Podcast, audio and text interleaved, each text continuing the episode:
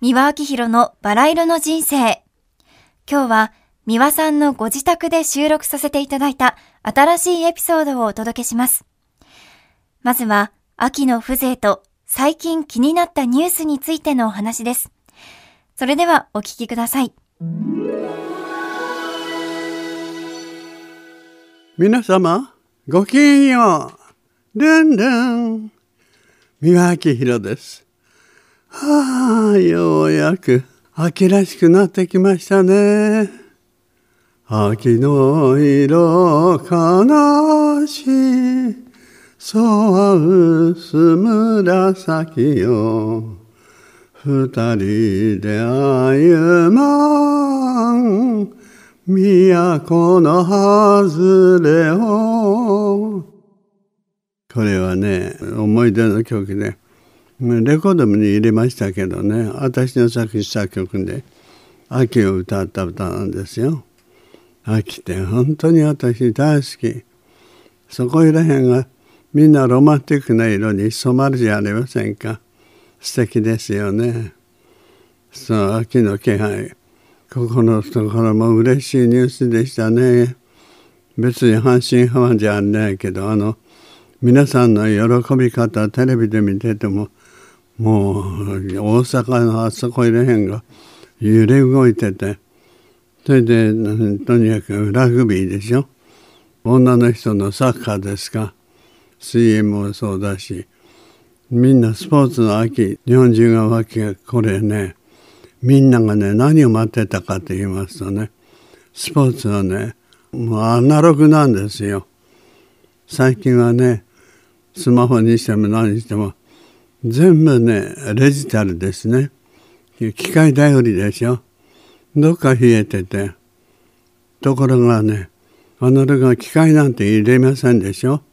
野球なんてバットとね、ボールとグローブがあれば、でサッカーなんて網とボールがあればいいだけでしょ。単純ですよ。あとは何かっていったら人間ですね。人間の力。それがやはりどんなね、デジタルなものにもね、かなわないほどの力をあふれさせたっていうことですね。これはいいことだな。あのラグビーのさ、面白かったことね、ケムクジャラのね、向こうのがっしりた人たちに負けなかったでしょ。で、それで文化的なものでは藤井さんがね、頑張って将棋のね、あれもとっても日本的でね、ロマンティックな美しい着物を着てね、礼儀正しくて深々とお辞儀をして座敷へ入って見える時だってね、本当に明治大正の青年みたいでね、礼儀正しくて、やっぱり文化、人間の力、いいですね。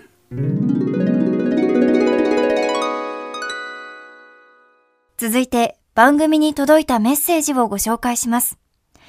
ラジオネームひとみさんからいただきました。三輪さんのラジオを聞くことができて嬉しいです。大学生の時、三輪さんの本、乙女の教室を読み、バイブルにしていました。そんな私も二児の母として頑張っています。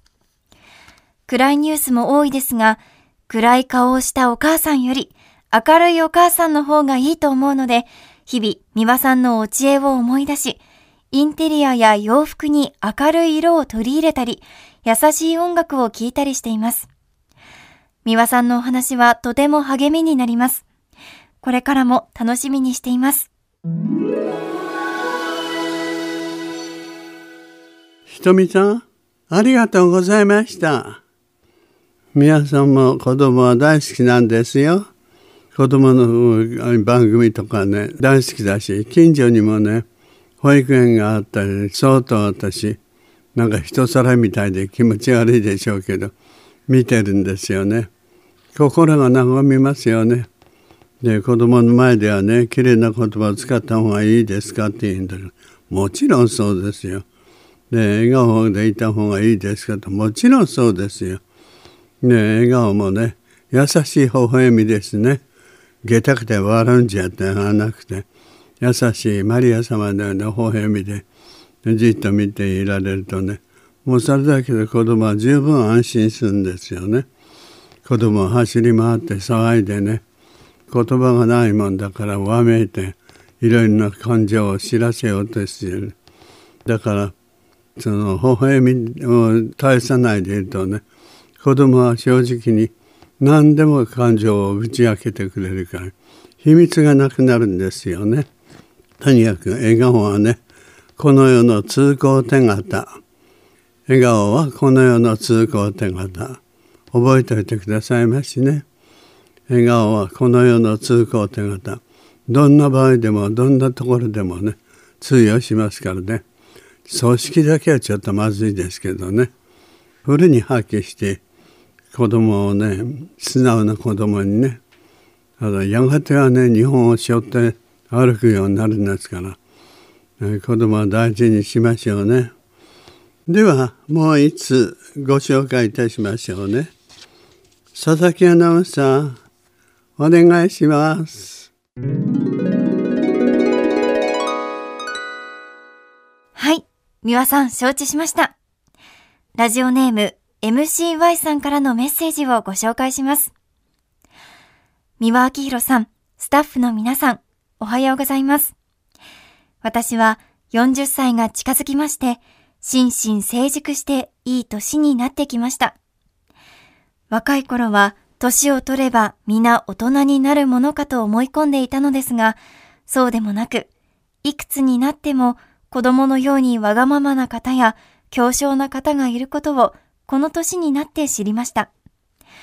誰もが年を取ったからといって成長するわけではないようです。三輪さんは心の豊かさをどのように維持されているのでしょうか。偉くなくとも、歩いていて恥ずかしくなく、関わった方がいくらかでも楽しくなるような人でありたいと思っています。これからも番組を楽しみにしています。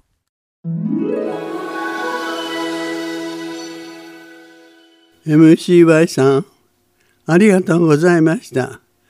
えー、もうすぐよんじゅっさいですか。花のよんじゅっさいですね。私よんじゅっさいの頃どうしていたかって、えー、忙しかったですよ。長い間ね、ちょっと不遇な状況にありました、私がね。で、私はよいたま家の歌を作ってね、久しぶりでカムバックできましたね。で、その上に今度はね、ずっと長い間私のファンでいてくださった主人の寺山修司さんがね、アングラ芝居をやりたいってんで、私に会ってて、毛皮のマリーというお芝居をね、書いてくれまして、でマリーを演じまして、これがまた爆発的な成功でございましてね。そしたらそれを見に来た作家の天才作家三島由紀夫さんがね、自分が江戸川乱歩さんの原作を芝居にしたんで、その黒鷹影をやってくれないかってんでやりましたら、これも全国的に大当たりで、それで映画にもなりましてね、もう忙しくてね、で嬉しくて大変な時代でしたね。で、何歳になっても心の豊かさを維持するにはどうしたらいいんでしょうですって。これはお寺のお坊さんでね、善を組んで悟りを開こうとして、そのためにお年寄りの方からね、若い方から言ってもなかなかそうはいきませんよ。修行は一生続くでしょうね。それでいいんですよ。それが人生ですからね。だから忙しくしていることですね。忙しければ年を忘れますしね。えもうこんな時間、こんなに日にちが経ったのっていうぐらいですからね。で、それが青春ですね。頑張ってください。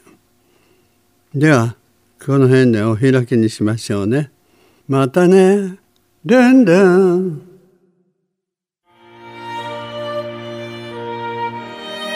三輪明宏のバラ色の人生では、リスナーの皆様から番組の感想や三輪さんへのメッセージを募集しています。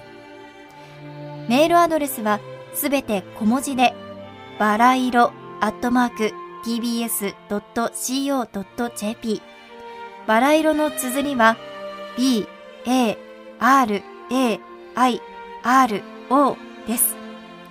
たくさんのお便りお待ちしています。